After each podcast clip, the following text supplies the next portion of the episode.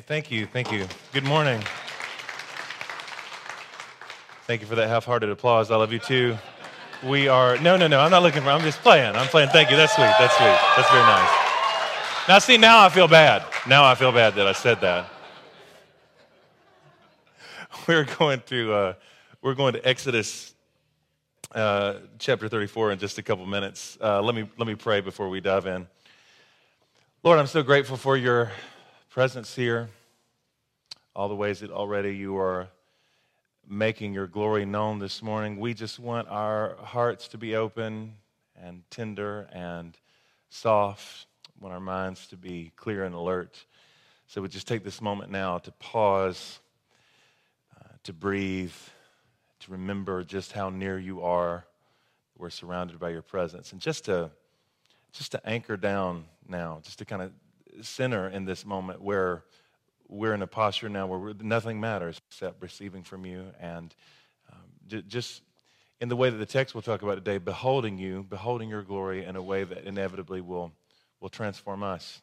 We ask this in the name of the Father, the Son, the Holy Spirit. And everybody said, Amen. Amen. So I grew up in these great Pentecostal revivals and camp meetings, and I love them. Uh, would not be who I am without them. Incredibly grateful for those experiences they were colorful. And even just growing up in the South the way that I did, I often say that people in my real life are all like characters out of a Flannery O'Connor short story. Um, colorful, colorful characters, wonderful people. And some of my favorite memories were of uh, actually going to this summer camp meeting that our denomination put on was a really big deal. I mean, so much of our lives were oriented around those kind of experiences. And I was thinking this week in particular about one of those evangelists who I love to hear. He was a healing evangelist. He was known to pray for people, lay hands on, on people, and all that. And uh, he had this deal where there's a lot of things I could say about him, actually, but one of the, the unique things about him, because it's kind of like every traveling evangelist like that, it's sort of like in professional wrestling, like everybody has a finishing maneuver. Like, like everybody has like their one thing that's like uniquely them. And his deal was laying, not laying hands on people, laying his Bible on people. So like he would put his Bible on your head and people would fall out. My favorite thing he ever did, I thought was so awesome, is that he would actually throw the Bible, and when he would, he would say, Receive the glory. Bam! People would catch it and they'd fall out. It was awesome. Really awesome. I, I thought about trying that this morning, but I'm using my iPad for notes, and it's like, it's very expensive if it goes wrong. That's the difference, in case you don't know the difference between being in the spirit or in the flesh. It's like if you do something crazy, if you hurt yourself, you're in the flesh. So if you know, eh, but if you're, but if, if, if it doesn't hurt, if you fall and you hit your head on something and, you, and you're bleeding, and that, that means you're in the flesh. But if you get up and you're okay, that means you're in the spirit. At any rate, I love, I love this particular evangelist. And one night I was in the 10th grade and I was dating this girl, sweet little petite, blonde headed Baptist girl, had never been to a Church of God service in all her life. And she wanted to come with me to camp meeting. Now, I, honestly, I tried to keep her from doing that because she hadn't even been to a regular Sunday with me, and she wanted no, she wanted to go to the camp meeting. So that night, she would sit with me on the second row, and actually, by our standards, the service was fairly tame. Like it was, everything was pretty chill. I honestly thought I had dodged a bullet. I was like, I just picked the. Right I was, I was thanking the Lord in my heart. I was like, Thank you, Jesus. It's going to be like a normal night.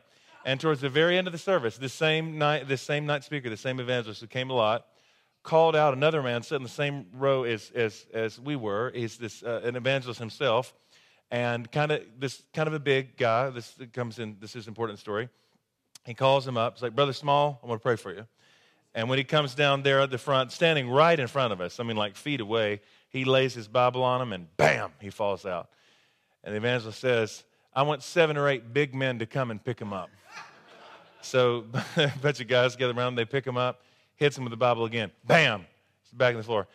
Get him up. Pick him up. They pick him back up. He's staggering to his feet. Hits him a third time.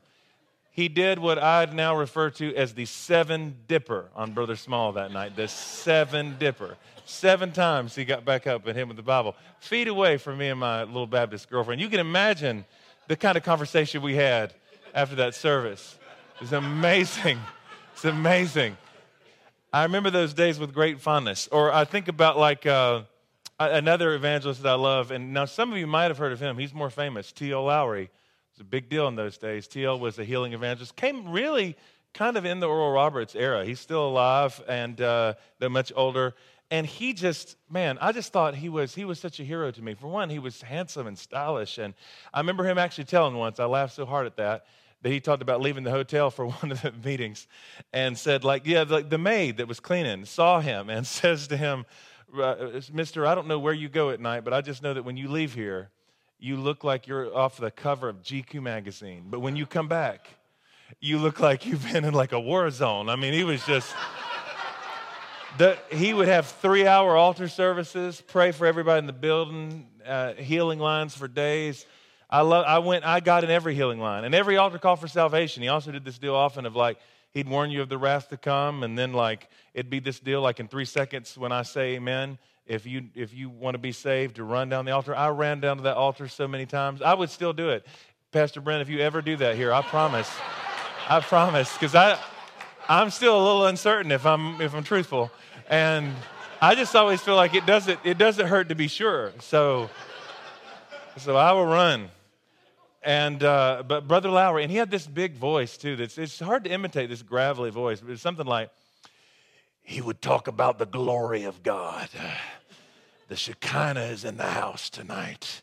And he said his gravel is this amazing, amazing voice. And I just, in my child's mind, I always thought, and to be clear, I really feel like God used these people, as I believe that God uses all kinds of people in all kinds of ways. But I just thought this, this haze that they seem to walk in, this bright shininess, surely they must live in this all the time. You know, they, they're, not, they're just not regular people. I would try to envision Brother Lowery like going through a drive through and just wondering what that's like, you know. Give me one of those uh, Whoppers, uh, one Big Mac and a side of glory. I could just like, is this? I wonder if he talks to his wife this way in the bedroom. Like, I just wanted to know. Like, I, I wanted to know. I just thought, like, this is, is everything come this way? It's like, it's just, because my sense was like, and he was known to do these 40 day fasts. I just thought, like, this is, these people just walk on water. And of course, then uh, oh, so story I left out. The first evangelist I was talking about, never will forget, we went to Shoney's one night late afterwards. There's not a lot open at those hours. It's 11.30 at night. No bistros. We go to Shoney's. And one night he left his little black notebook where he kept all his sermons that he would travel and speak with in the tabernacle. And he asked me to go back and get it. I was 16. I thought that was the most amazing thing. I promise you, I carried that little notebook out of that. You thought, you thought it was the Ark of the Covenant, the way I held that. Because I just thought to even touch the notebook – like what kind of powers are located in this thing. I just, man, I was so, I was so enamored. And so inevitably, as I got older, right, and um, as I just kind of grew up in that world, the more I would get to see some of these men behind the scenes and find out they were regular people and they had regular issues. They did regular stuff and had regular problems.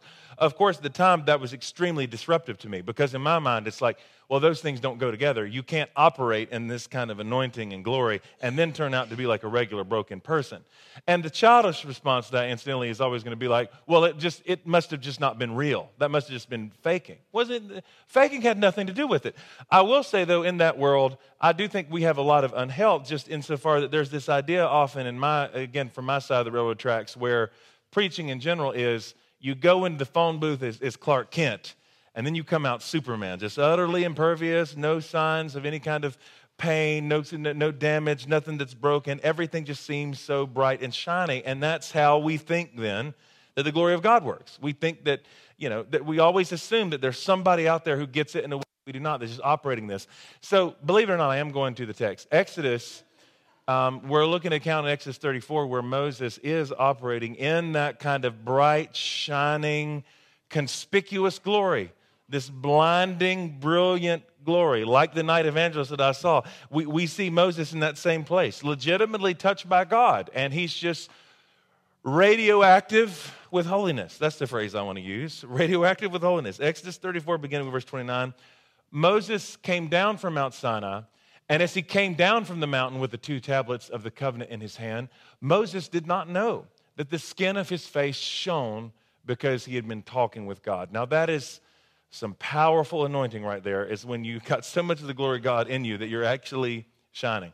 When Aaron and all the Israelites saw Moses, the skin of his face was shining, and they were afraid to come near him.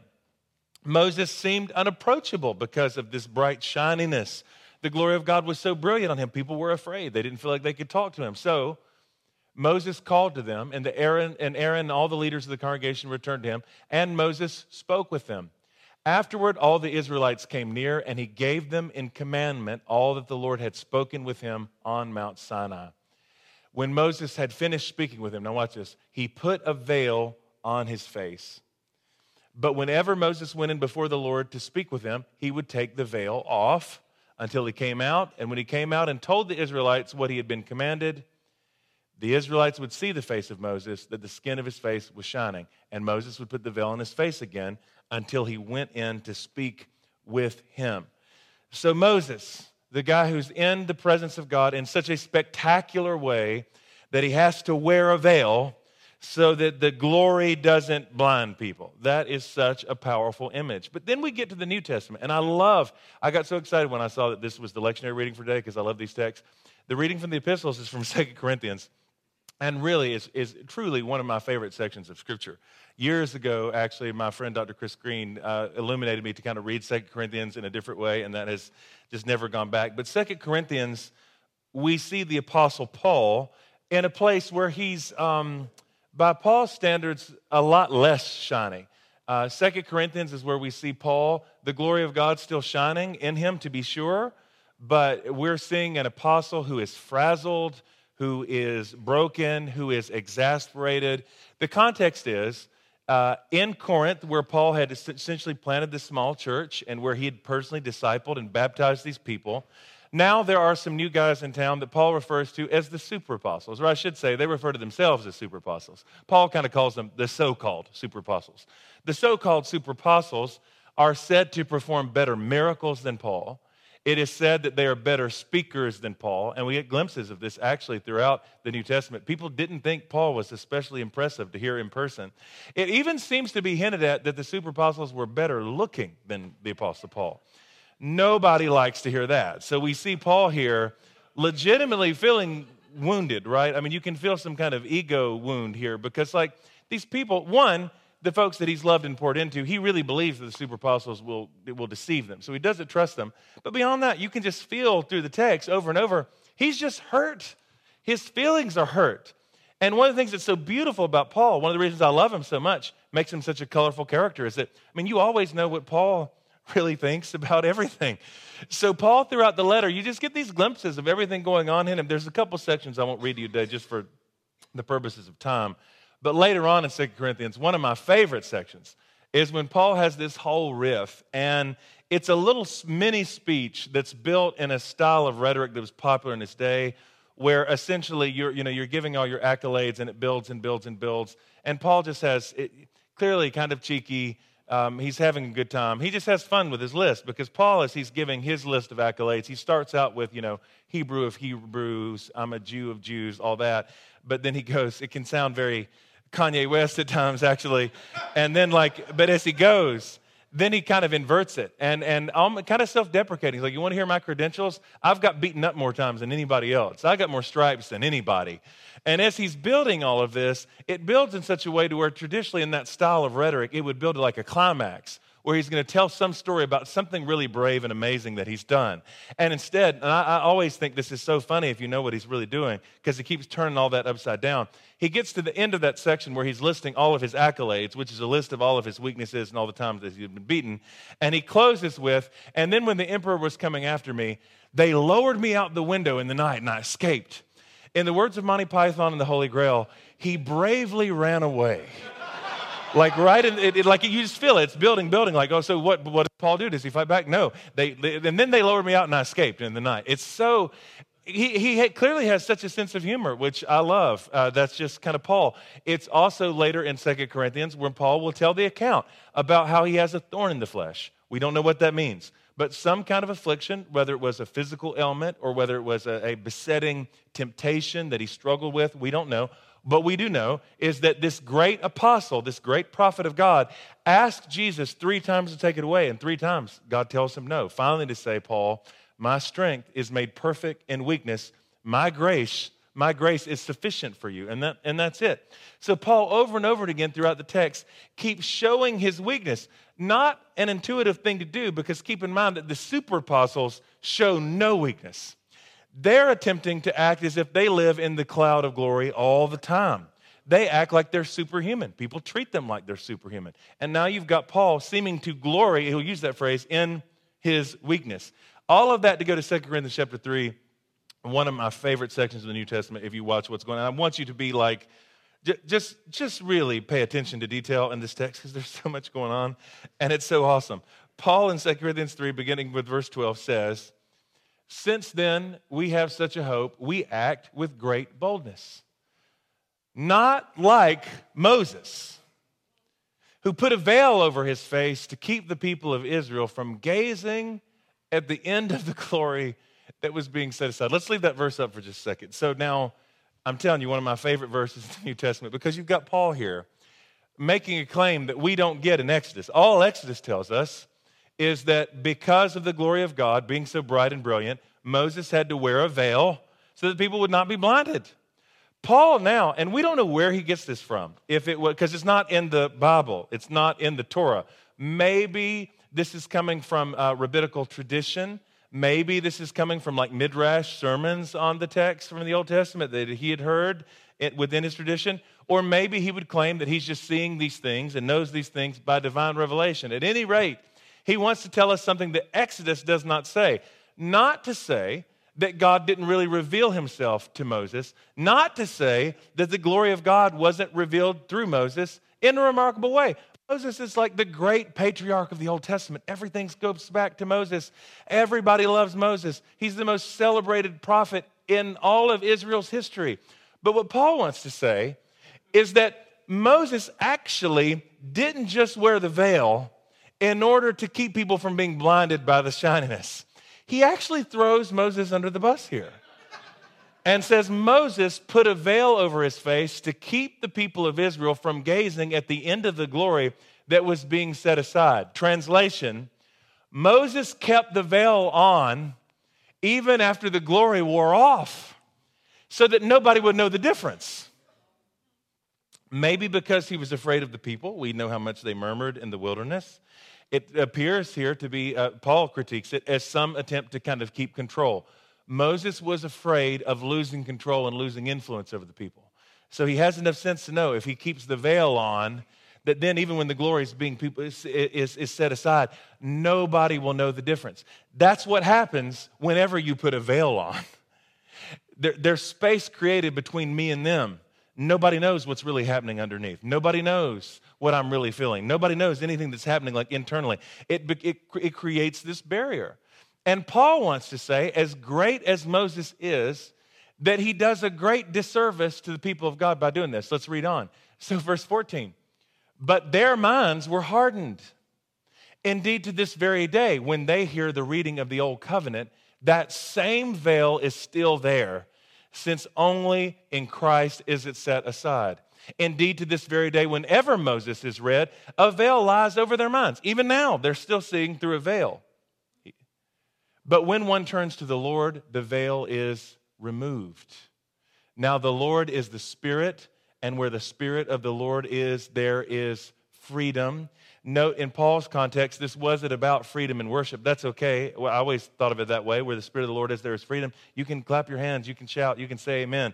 All good and all true. But that's not what this text says. Where the Spirit of the Lord is, there is freedom, so that all of us with unveiled faces, seeing the glory of the Lord as though reflected in a mirror, are being transformed into the same image from one degree of glory to another. For this comes from the Lord the Spirit. That's the kind of freedom that the Holy Spirit brings. Is freedom to put down the veil. Freedom to stop living with the pretense. Freedom to be a real human being. To allow the glory of God to be, to, to be seen through an unveiled face with all of his blemishes. Paul says Moses really, whether he meant to or not, did the people of God wrong here because in his act, and I think this is so interesting, right? The pretext for Moses keeping the veil on is to protect the people. this is for their good. People can't, people can't see me as a man. People can't see me when the bright shininess is not on me anymore. People can't see me without the glory because it's for their benefit. Aren't we still telling ourselves that? I can't let my kids see my humanity. I can't let the people around me that I, oh, am in community with and I worship with, can't let them see the real me for their protection. Because if they saw all of that, well, it might, it might harm their faith. They might be disappointed. It's always in the name of protecting people. But in reality, what Moses, all Moses is trying to do here, according to Paul, is he's protecting himself. He doesn't help anybody. He says, because Moses did this, the people of God are still stuck there now. They still look back at the past with rose colored glasses, and they still romanticize the good old days when Moses did all of his great miracles. The good old days. See, that's, that's a sermon in of itself. Just a footnote there are no such thing as good old days, people. Let's just make that clear. There are no such thing as good old days. What happens is when the world is changing and you feel threatened, you go back to a time of your life where you look at and you kind of romanticize it and make it better. Actually, that time was a lot harder than you remember it being. Actually, that church that you grew up in that seems so idyllic and perfect now was just as regular and just as full of ordinary people and ordinary stuff. I love this in a political season when everybody talks about the good old days in America. We just need to get on back. We've fallen so far. We need to get on back to the 50s. Great days when we had separate water fountains and Jim Crow laws, and they weren't good old days for everybody now, were they? Rose colored lenses, but they never cussed on television, right? This is like, this is, this is how we think. Paul wants to say that Israel, the, the Jews, the people of God, got stuck in the mythology of good old days because Moses would never lift the veil. And now they're still stuck even now. And this way, Paul, being Paul, what of course he's really doing is kind of saying indirectly, and again, Paul has such great personality, is this way of saying, I, note that, not like Moses. See, unlike Moses, we're not keeping the veil on. Unlike Moses, we're not deceiving anybody. Unlike Moses, we're not self protecting just so we can retain influence and control. I'm allowing the glory of God to be shown through me through my brokenness, through my weakness, which is what we see through this text over and over again. I think though I just can't I just can't stress enough how many reasons we have though to want the veil. And I'm going to talk about this a couple different directions, but I think like there's a part of us that really wants, and I, I, see that in myself. I see that when I was young. I wanted to people, people to be on a certain kind of pedestal. There's, we want a celebrity driven kind of culture. We want, we want these figures for some reason. I think there are a few of them. I remembered uh, this week also, this is a funny memory. When I pastored our church in Charlotte, we were part of a, of a denomination. And whenever the denomination put on different events or initiatives for pastors, I would try to go just trying to be like a team player. But I went to one that really did drive me a little bananas. And even now to talk about it just sounds funny. They had partnered with an, org- I, I don't mean to make fun, but I, maybe I am making fun a little. They had partnered with an organization uh, that does this thing called 24 to double. In other words, 24 months to double your church, which actually is a pretty common kind of playbook. You would come in over the course of this time, once a month, we'd have the seminar, and the guy would come in and give us these tips. Guaranteed, if you will follow these steps within a particular uh, town, within a particular community, your church will, will double in 24 months. I'm not even saying all that works. I mean, you can franchise a Chick fil A. Doesn't take the Holy Spirit, but that's neither here nor there. If, if you're guaranteed to get the same results every time, whether or not God shows up, this is probably an indication that this might not be healthy. But that's, again, another story for another time. I remember sitting there and having this moment where it really landed on me weird, you know, because I, I got the idea of doubling the church. It was always framed in context of, well, we want to reach more people for Jesus, don't we? Yes. Don't you want to see lost souls saved? Yes, you know. And again, I understand the intent was good and all that. But he was talking about how no matter how small your church might be, right? No matter what the size of your church, it's important that as soon as you can, that you get video screens where someone is filming the pastor while he's preaching and, and putting him up on the screen. He said, even, I remember this, even if you only have a church of 30 people, you still need to have the screens with, because this is what he said People want their pastors to be larger than life. I've never forgotten that phrase. People want their pastors to be larger than life. In a way, I think that's true. I think people want their leaders. I think people want their candidates to be larger than life. I think there is a part of us that really looks for this. But there's so much dysfunction at work in it. See, to bring things back around, I think that there's just something about this idea, again, that like so often when any of us, and I know I'm, I'm using the church context a lot, but I really want to make this about your everyday, like real life. So much of our instinct to try to self protect, so many, so much of the reason why I think we end up putting on a veil, we will tell ourselves it's for somebody else's good, but really it is for our own. It's because we're insecure. It's because we're afraid that people, if they saw the real us, would reject us. So there's all kind of veils that we can put up. Uh, we can dress in such a way, we can present ourselves in a way to where we always look completely polished and become so obsessive to make sure nothing's out of place so that people always, so that we always present well in that way. Um, for some people, I think it's, uh, some people just kind of emotionally disconnect. Like there's never any sort of authentic emotion, nothing like remotely vulnerable because there's this sense that if I let people see the real me, then I'd be rejected. Sarcasm and cynicism can be a great veil to wear because then if you just do that all the time, if you just wisecrack all the time, no shot anybody ever sees the real you and that you might be rejected. And it comes off super strong and confident. My experience is often those of us who, and as, as one who's done this most of my life, who feels the need to project that way actually are the most insecure people. We're the most broken people. We're so desperately afraid of anybody seeing the real us. So there's the need to be so polished, to be so together, to be so presentable. And if you ask me why I do that or why I've done that in my life, it would always be, well, but the people, people need to see a man of God who blah, blah, blah, blah, blah, blah. They can't see me as an ordinary man. Why not? Why not? What's a disaster if they see you as an ordinary person? What's so bad about that? Because, see, see, here's the trouble if they hang out around us long enough, they will see you as an ordinary person. Because, congratulations, you are just a, a, regular person. And I know we could do that whole deal about thumbprints and it's unique like the snowflake, and you're a regular person. you do regular stuff in regular ways. You're not that special. None of us are. We're all tempted in the same handful of ways. We all fall in the same handful of ways. Nothing especially interesting about that, it just is. All broken in the same handful of ways. It's, it's, it's always the same. But in this attempt to kind of set ourselves apart as if somehow we're above that or we're over that, we do that in the name of like what? Protecting God's reputation? See, that's what makes Paul's message in Second Corinthians so revolutionary, I think, is that Paul wants to say the way the glory of God works is that it's precisely when you see God's light, when it's precisely when you see God's glory through broken things, that's where the gospel goes forth in power. That's where Jesus is lifted up. Paul's like, I love brother Moses as much as y'all do, but Moses got this part wrong, which I get right. Unveiled faces. This is how you see the glory of God. And this is why Paul, throughout Second Corinthians, allows us to see his broken heart. This is why he allows us to see his fragile ego. This is why he allows us to see, yes, all this talk about the super apostles has gotten a little bit under his skin. Because Paul's aware that the way that God's glory works, the way that the brightness and beauty of God is shown, is not by somehow going around weakness, but precisely by exposing it. They're exposing that, they're revealing that. People will see that the glory comes from God. And lest you think I'm making this up, let's read just a little further in here in Second Corinthians. I'll, and I'll rush ahead now. Second Corinthians, verse, uh, chapter 4, beginning with verse 3.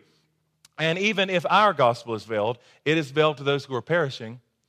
In their case, the God of this world has blinded the minds of the unbelievers to keep them from seeing the light of the gospel of the glory of Christ, who is the image of God. For we do not proclaim ourselves. This is in contrast to those super apostles.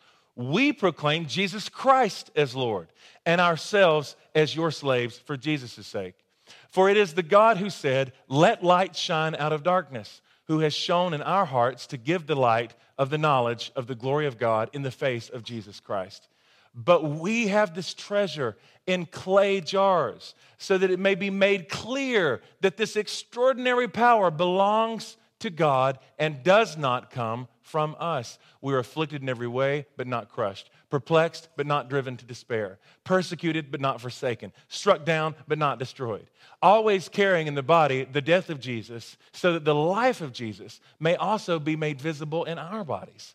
For while we live, we are always being given up to death for Jesus' sake. So the life of Jesus may be made visible in our mortal flesh. So death is at work in us, but life in you. In other words, the very things that seem to be killing us, the very things that make us seem broken, weak, and small, are actually bringing life to you.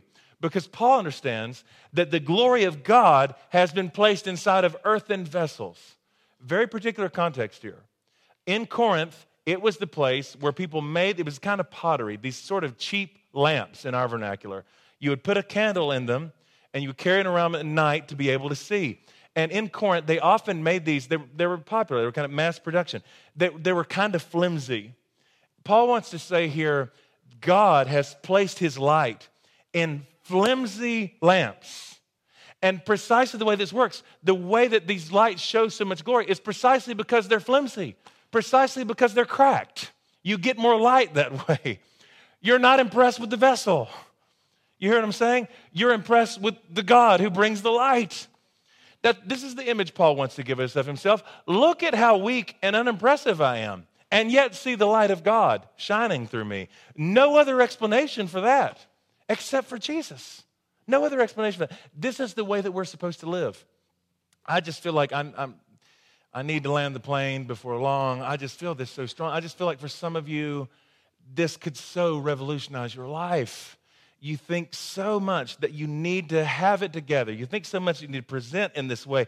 You think that that's what you need to do in order for God to use you. And the very thing that you think is necessary for God to use you is actually what's stopping the flow of the Holy Spirit in your life. What you think is making you more useful to the kingdom, is making you less useful. What you think is helping the people around you is actually hurting them. Because the best thing that could happen to the people around you is that they get good and disillusioned with you so that they might actually fall in love with Jesus, right? Can you imagine that? Would that be a terrible thing? Is that through your own broken humanity that they were able to see the glory of Jesus doesn't mean that there's not real glory in your life. Doesn't mean that God is not transforming you. In fact, that's what Paul says earlier, right? Is that through unveiled faces, we're beholding the glory of God and now we're being transformed into his image. So they will see transformation, they'll see growth, but they'll still see it through an unveiled face that has blemishes, that has flaws, that's still struggling, that's still working things out. I don't know why I just felt this right now so strong. I just think some of you, it's like you want to believe that because that sounds good. You want that to be true, but it just still feels a little bit like, I don't know how I feel about this. This sounds a little weird, and our, you know, I hope you're not putting down Moses, whatever it might be. There's just this sense of like, you still want, you still want your leaders to be bright and shiny. And I'm just telling you, on behalf as a person who, long before having to look in the mirror and deal long and hard with my own disappointment issues, for whatever reason, I always seem to play the role of confessor for all kinds of people in ministry who feel comfortable sharing me their stuff. So I'm telling you, not just on my own account, but on everybody else's, okay? I'm speaking for everybody in the ministry. Don't you like that? Like, I'm telling you, those people that you think like, but, but, they, but they're bright and shiny all the time, like you can't be that. The only reason you think that is because they're going the Moses route, not the Paul route. Doesn't make them bad. Not saying they're liars. I'm saying they ain't doing you any favors by keep, I, the more I start really preaching, I get more country. By keeping that veil up, and that thing that makes you say, "Oh man, that I'm just not, I'm just not even worthy to be around." I, I, I, I could barely even touch that. That's not helping you. This is the only thing that can help you is when the people around you, through with vulnerable, painful transparency, allow the glory of God to be seen through their brokenness. That's how the kingdom is built. Thank you the four of you like this sermon. I'm, I, I want to look at one more text really, really quickly because I just, I, I want to keep bringing this around to uh, the ways that I, I, want, I want us to imitate Paul here. Paul says that also, also a very Paul like thing to say follow me as I follow Christ. Let me show you how to do this. And the way that that looks like for Paul is not look how macho I am, not look how cool and awesome I am. It's always like, let me, let me demonstrate to you how the Spirit of God works through brokenness. That's, that's the way it works for the Apostle Paul. And I think we should follow his example. But I still, for just a moment, want to flip it because I do think that for a lot of us, a lot of our, I don't know, just so much of our struggle in life, in the world, is that we're still looking for the people around us to be bright and shiny. We're still expecting things from them that they can't really give to us. And that's not just true about church leaders or, you know, I use the example of presidential candidates, whatever. It, it's true about just regular old relationships. How many of us, I wonder, have like a narrative where most of our lives is some version of, here I am, just doing the best I can to just love Jesus? Yeah, m- maybe I have my issues, but I'm doing the best I can. I'm a good person. But the narrative of our lives become, but the people around us are just perpetually disappointing man, I just one relationship to the next where you thought that this person was going to be everything. You thought you met this guy, you thought you met this girl who was going to meet all these needs, and then you got close enough to them and they just turned out to be a regular person. Oh, so disappointing. But now you got a new relationship where maybe this person is going to turn out to be bright and shiny in all the ways that you hoped the last person was and wasn't until that turns out not to be the case. And then, you know, and then it's on to the next relationship, right? I just think we do these things over and over again. Some of you have been from one church to the next, and your narrative is like, eh, you're just a good person doing the best you can for Jesus. But man, every time you get behind the curtain, you just find that there's just a little man back there projecting the image on the screen. I got news for you, friends behind every church, behind every institution and every structure, there's always a tiny little man behind the curtain. There always is. Go Catholic. I, am talking about the Pope. Be charismatic, be Baptist, be Mormon, be a pagan, be whatever it is in the world you want to be. I promise you, behind every institution, there's always a little person back there who's not all that impressive if you were around long enough. This is just the way the world works.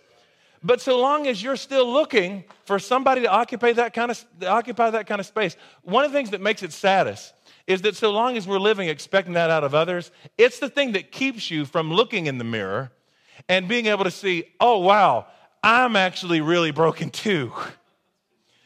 That victim narrative that it's always somebody else who's broken. And here you are, humble, honest, doing your best for Jesus. If not for those people. See, what's supposed to happen is that we're supposed to be able to see our own brokenness in such a way that make okay that seriously relativizes your expectations for everybody else. I see that I'm broken, so then I'm not surprised when I see the brokenness of people around me. That's the way this is supposed to work. But so long as you're still looking for somebody else to be brighter and shinier, I really am closing with this. Almost no commentary on this text. Luke chapter 9. Today is Transfiguration Sunday on the church calendar and I wanted to land with the gospel text. Luke, Luke 9, beginning verse 28. About, now, about eight days after these sayings, Jesus took with him Peter and, John's and John and James and went up to the mountain to pray. And while he was praying, the appearance of his face changed. So now Jesus is the bright, shining one. And his clothes became dazzling white. Suddenly they saw two men. Imagine that. Moses, we were just talking about him, and Elijah talking to him. They appeared in glory and were speaking of his departure, which he was about to accomplish at Jerusalem. Now, Peter and his companions were weighed down with sleep, but since they had stayed awake, they saw his glory and the two men who stood with him. Just as they were leaving him, Peter said to Jesus, well intentioned, Master, it is good for us to be here. Let us make three dwellings one for you, one for Moses, and one for Elijah, not knowing what he said. I love that clause. While he was saying this, a cloud came and overshadowed them, and they were terrified as they entered the cloud. Then from the cloud came a voice that said, This is my son, my chosen, listen to him. When the voice had spoken, Jesus was found alone. I love that phrase. And they kept silent in those days, told no one any of the things they had seen. How long will you continue to try to build a tabernacle for Moses and Elijah? How long will you continue to try to glorify some person, expecting someone to operate in this bright shininess that they just can't maintain? See, Moses and Elijah were sharing in the glory of Jesus for a moment. But after everything settles, Jesus is the one who stands there alone. And I'm convinced that sometimes what God has to do is we, he, he just has to let us keep on being disillusioned. He has to let us keep on being disappointed. That feels really painful, but in reality, it's grace. You need to keep having those illusions broken. You need to keep having those expectations shattered. That needs to happen to us over and over again until finally Jesus stands alone and we realize that He's the only one who can bear the weight of our hope and expectation. He is the only one who will not disappoint us. He is the only one who will not leave us or forsake us. He is the only one who's perfect. He is the only one who's good. He's the only one who's worthy of our worship. No one else is larger than life but Jesus. Every other person is going to disappoint you. So I really believe, as hard as it is for us to hear, the Holy Spirit is at work right now in the relationships that are a disappointment to you because He's trying to teach you how to look to Him and Him alone as your source. He's trying to get you to look to Him and Him alone as the only one who provides, the only one who's good. When you come to live at that place, I'm trying to bring everything full circle, and I'm so over time. That's what gives you the strength to walk in this kind of vulnerability, this courageous, powerful vulnerability, because you're drawing from God as your source. You, like Paul, are not afraid to let people see your weakness. You're not afraid to let people see your own brokenness because we become confident that, the, that even through our brokenness, in fact, precisely through our brokenness, the glory of God is being shown in us. Stand with me if you would. And Lord, I just pray for, well, I just ask that you would break some things right now, Lord Jesus, because I just believe that um, it's, it's easy to talk about these things in a way that's fun, and it is fun, and it is funny, and um, all the ways of our, our corporate humanity, um, there's, there's a lot to laugh at. But what I do know is that this is serious bondage in people's lives, both their own, the pressure that they've internalized to always look perfect is, is, is killing them just sucking the soul and life and joy out of them. And in the same way, the expectations that they're placing on others to somehow be something more than human, to be something more than broken, that's tyrannizing us too, Lord. I just pray today that you would set us free as Paul taught us, where the Spirit of the Lord is, there is freedom. Where the Spirit of the Lord is, there is liberty. Where now nobody has to act anymore. No one has to posture anymore. No one has to sound smart. No one has to look cool. No one has to appear any certain way. We, we have the freedom now to allow your glory to be shown through our unveiled faces. So I pray, God, for the grace of veils being cast down and cast aside pray even now, Lord, that by your Spirit you would allow us just to take some of those veils now and just to just to just to tear them away, Lord. We don't need them anymore. We don't need to protect. We don't need to protect the people around us in that way. And we don't need to protect ourselves. Nothing to be afraid of. Because the reality is you're good. And if you're good, we know that you, you can more than compensate with your mercy and your goodness and your brilliance for all of our stupidness, Lord. Teach us how to walk in that name of the Father, the Son, and the Holy Spirit. Thanks for listening to this message from Sanctuary Church. If you're in the Tulsa area, we invite you to attend one of our weekend services on Sundays at 8:30 a.m., 10 a.m., or 11:30 a.m. If you would like more information about who we are and what we're about, or to partner financially with what God is doing through Sanctuary, you can go to our website at sanctuarytulsa.com. You can also download our mobile app from the App Store and Google Play. We hope you'll join us next week Grace and peace.